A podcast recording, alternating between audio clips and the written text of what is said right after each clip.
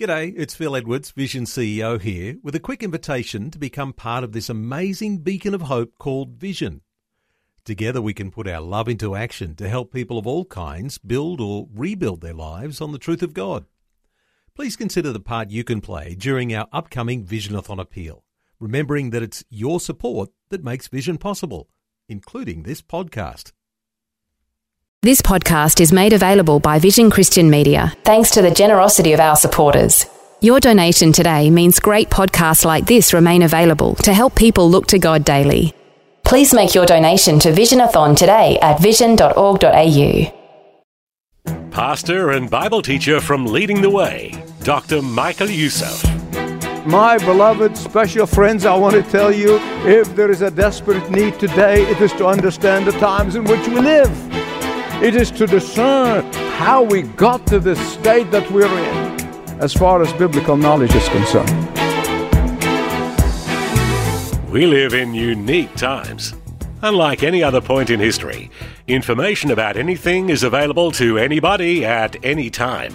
But please choose sources carefully, filtering out opinions and agendas. Despite this unlimited access to knowledge, biblical illiteracy is at an all time high.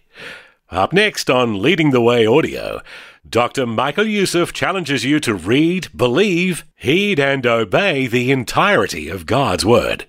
Here now is Dr. Michael Youssef to begin this life changing teaching time. Biblical literacy has reached a very low ebb in our culture today. In fact, I read the story about a pastor, a new pastor, who came to a, one of those mainline denominations where the Bible has not been central. And he is very Bible centered, Bible oriented pastor. And so he wanted to feel the pulse of the church and he decided to visit the different Sunday school classes. So he went to a Sunday school class of boys and then he asked them the question Do you know who knocked down the walls of Jericho? The boys, one after another, began to deny any knowledge of it. Everyone says, I didn't do it, I didn't do it. One, one said it wasn't me, the other said I wasn't anywhere near it, the other said I, I don't even know where it is. this new pastor was so deeply distressed, he was so deeply appalled by the biblical illiteracy, and, and uh, he decided to go and speak to the parish council. So the parish council was meeting, and, and he came and he said to them, He said, I went to these specific boys' Sunday school class, and, and I was appalled at the fact that none of them knew who knocked down the walls of Jericho. Well, the members of the parish council were very quiet. And finally, a seasoned veteran of disputes in that church spoke up. He said to the minister, he says, um, It appears that this matter has bothered you a great deal. But I've known those boys since they were born. And they're good boys. And if they said they did not do it, they did not do it. I believe them. Let's just take a special offering for the repair and maintenance fund and fix the walls and get on with it. While general knowledge has been on the increase in the last hundred years, biblical knowledge has been reaching a lower and lower ebb. Even non believers in the past, they used to have some biblical knowledge. They have some understanding or some knowledge of some stories from the Bible, and you can still hear it today. But no more. No more. And the reason for this is that our postmodern culture has invaded every aspect of life. Our postmodern thinking has replaced biblical worldview. Our postmodern culture thinking has erased or erasing the knowledge of the scripture. How did we reach this abysmal condition, this abysmal state of biblical illiteracy in the West? First Chronicles chapter 12 verse 32, it says that the people of Issachar, that's the tribe of Issachar, were wise. But why were they wise? Because the Bible said they had understanding of the times in which they lived. And my beloved special friends, I want to tell you if there is a desperate need today, it is to understand the times in which we live. It is to discern how we got to this state that we're in. It is to understand all of the facts that brought us to such abysmal state as far as biblical knowledge is concerned. It is to know where we have fallen, repent, and turn to the Lord. A few moments ago, when I began, I talked about our postmodern culture. I have no doubt some of you did not know what that means, but you nodded your head. But you're in good company. I spent many years in graduate school hearing professors use big words I didn't understand, but I nodded my head. Historians have divided the history, AD, after Christ, into three segments. They said there is pre modern, modern, and postmodern. And I'm going to tell you about each one of them very, very quickly. The pre modern time began with the collapse of the Roman Empire on the fourth century, when Constantine made Christianity to be the religion of the Roman Empire, the official religion of the Roman Empire. People from that moment on, they began to interpret reality in terms of their relationship with God. That was the beginning of this pre modern culture. Their worldview were colored by the knowledge of the Bible. But gradually, the Word of God and the worldview became distorted, it became disfigured. And the power and the authority that was in the Word of God shifted to the Roman Catholic Church, which ushered what the historians call the modern period, the 14th century. And during the modern period, there were two competing worldviews. Listen very carefully because this is very important. Two competing worldviews. And those competing worldviews have replaced pre modern to a modern time. What are these two competing worldviews? The Reformation, and the Reformation came first, followed by the Renaissance, or Renaissance, as some of pronounce it, either way is fine. the Reformation opened the eyes of the population of Europe. But what happened, the Renaissance came nipping at its heel and hijacked the Reformation. The Renaissance gradually fought against Reformed theology and made man to be the center stage instead of what the Reformation said that God and His Word at the center stage. Slowly but surely, in Western civilization, man displaced God. And the cry of the time was, I think, therefore I am. Now, here's the important point secularism, which we now see in spades, secularism is the direct descendant of the Renaissance.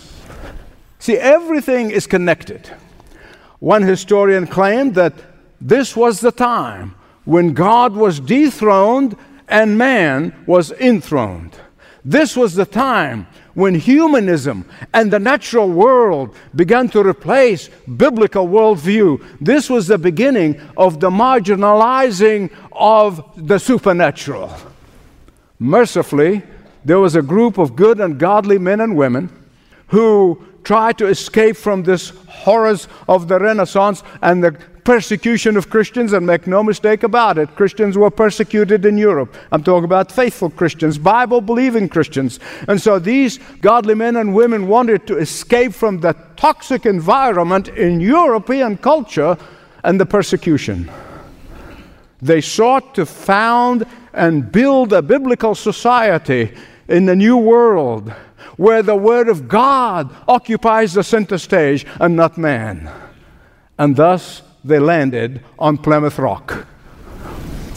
Can I get a thank you, God?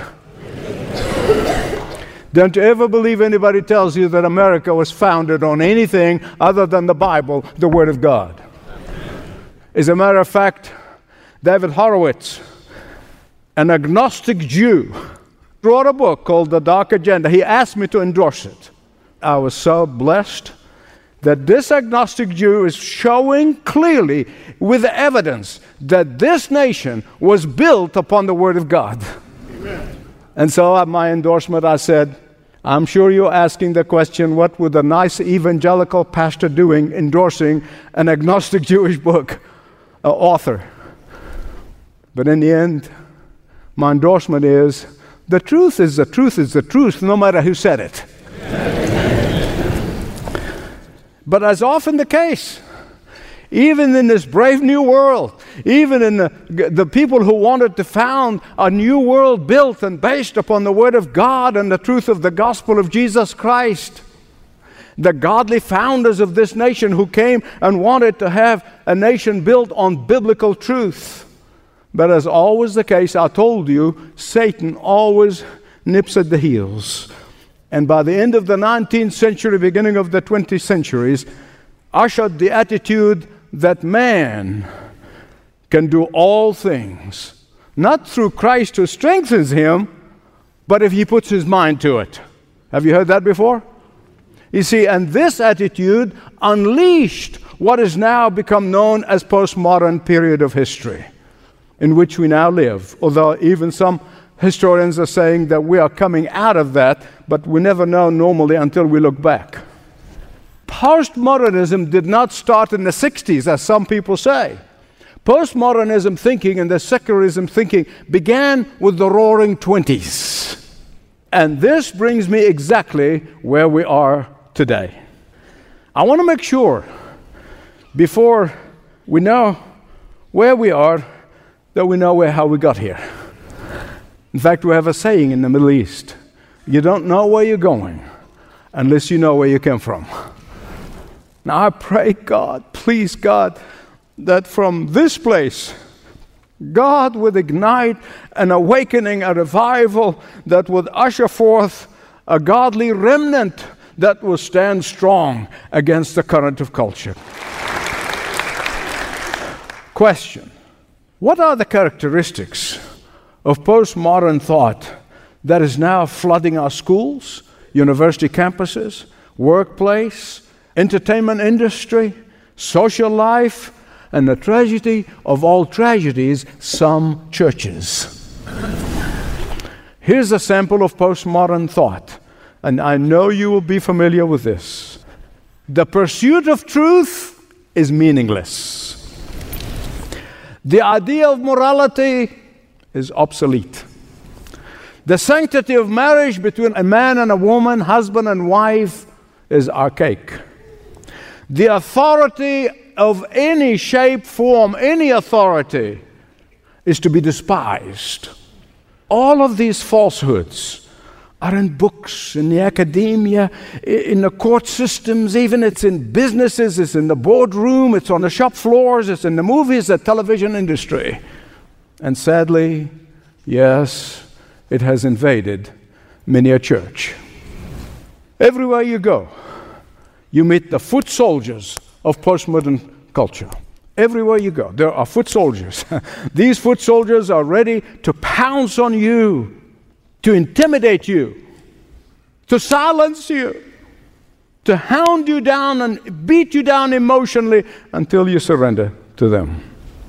And before long, you find yourself beginning to talk like they talk, and you begin to defend their arguments uh, under the guise of love, and then you begin to adopt your biblical convictions uh, to their worldview, and you become anxious to be accepted by these vicious soldiers of the foot soldiers of postmodernism. And so you begin to reinterpret the Bible. We're seeing that happening all over the place. They're reinterpreting the Bible, they're rewriting the Bible in order to be accepted by those soldiers of political correctness. You may ask, well, Michael, what are the characteristics by which we can recognize this cultural invasion of postmodernism? Well, I'm glad you asked because I want to tell you. And I have five characteristics that help you recognize falsehood. And I'm telling you, every one of those can only be combated by reading, believing, heeding, and obeying the Word of God. First of all, when you hear all truths are equally valid, or every opinion is equally correct, when you hear it put this way, you know you're dealing with a foot soldier of postmodernism. When you hear them say, those in authority have no right to exercise their authority, that the husbands have no right to be the spiritual leaders in their homes, that the parents have no right to instruct their children. In fact, some are working on making that to be illegal. we say, What about the authority of the Word of God? They will say, Oh, this is just the church's way of enslaving people. what about the absolutes of God? Oh, that's just your interpretation.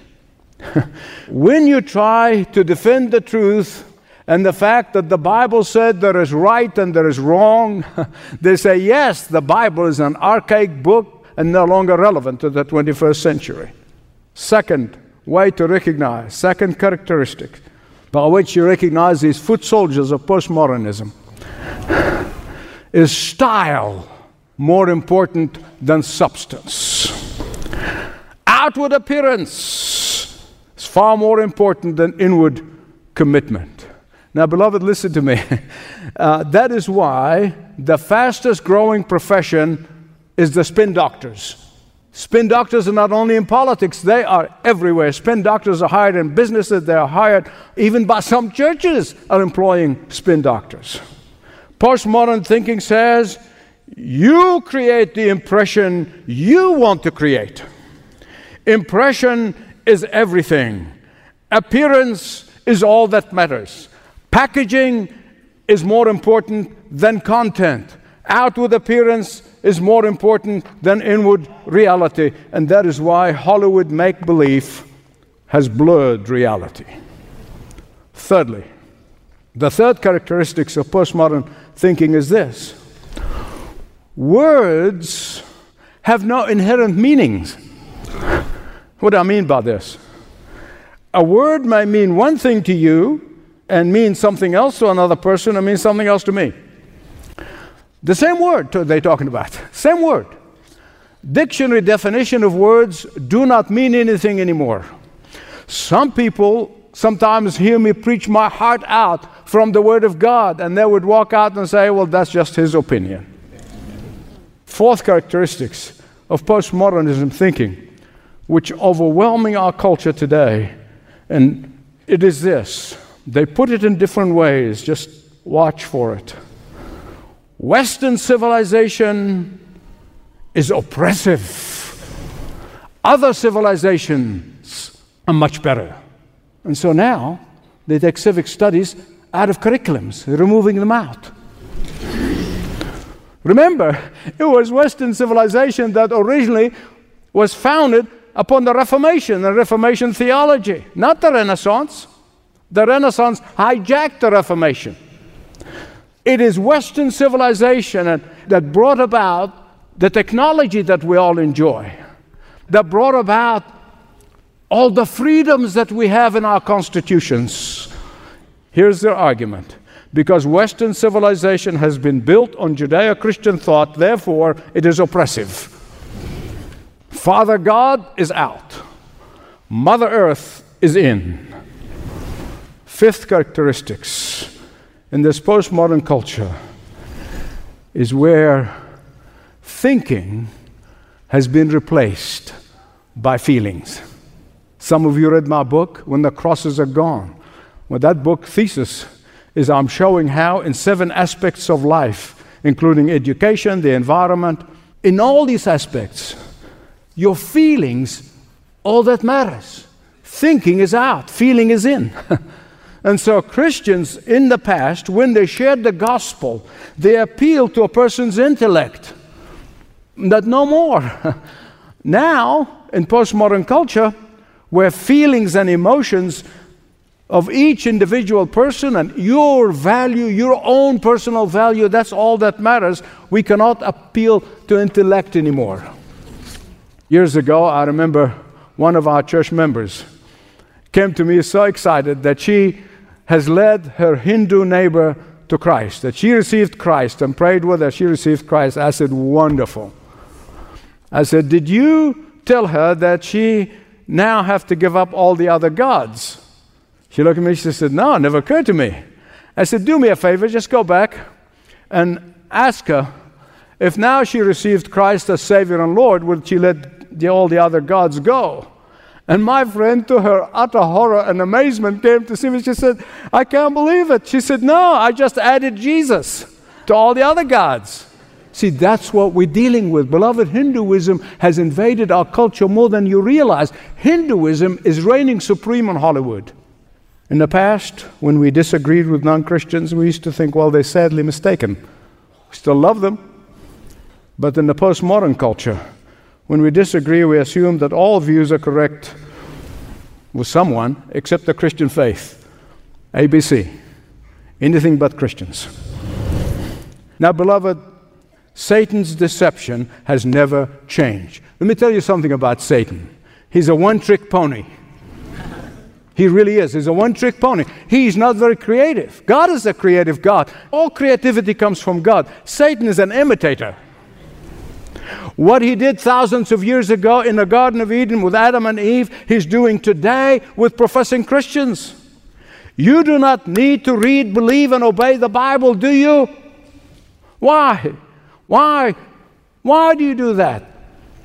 Because if you read it, it's going to tell you that sin is lawlessness, that sin is of the devil, that sin is evil, that sin is an affront to a holy God. Why would you read, believe, and obey the Word of God when it tells you that immorality is a rebellion against God, when in reality it's a matter of taste? It's a matter of sexual preference.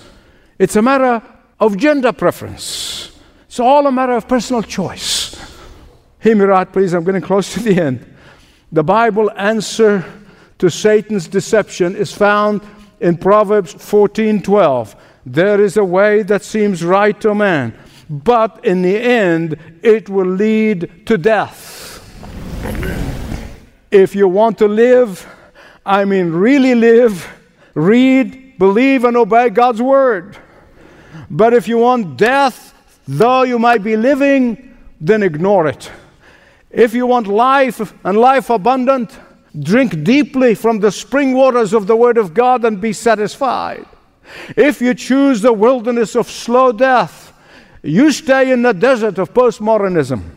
If you want life, then allow the power of the Word of God to change your behavior. But if you want death, follow Satan's deception and doubt its authority. From the very beginning, God gives us an opportunity to choose life or death. Life or death. In the garden, Adam and Eve chose death and they were thrown out of the garden. In the wilderness, God said to his people through Moses, You can choose life or death. And then later on, Joshua said to them, Choose this day whom you'll obey. Today, God's Spirit simply speaking to everyone at the sound of my voice. Please listen. This is God's word. This is not my words. I am incapable. This is God's word. And God's word is saying to everyone here and watching around the world choose life. Choose life. Choose life. Thanks for joining Dr. Michael Youssef for Leading the Way. Have you been challenged to dig deeper into God's Word, moving to a greater level of obedience and sacrifice? Maybe hearing ways the Bible applies to life in 2022 will help you in your spiritual journey. That's why we'd encourage you to engage with a powerful podcast from Leading the Way called Candid Conversations with Jonathan Youssef. In this popular podcast, Jonathan, the youngest son of Dr. Michael Youssef, who serves as pastor of intergenerational ministries in his local church, tackles topics common to life and culture in 2022. You'll listen in on engaging conversations with people who speak directly to timely and often divisive issues. Learn more at ltw.org slash or search for Candid in your favourite podcast platform. And you can also speak with a ministry representative at 1300 133 589. 1300 133 589. This program is furnished by Leading the Way with Dr. Michael Youssef. passionately proclaiming uncompromising truth around the world. Learn more at ltw.org.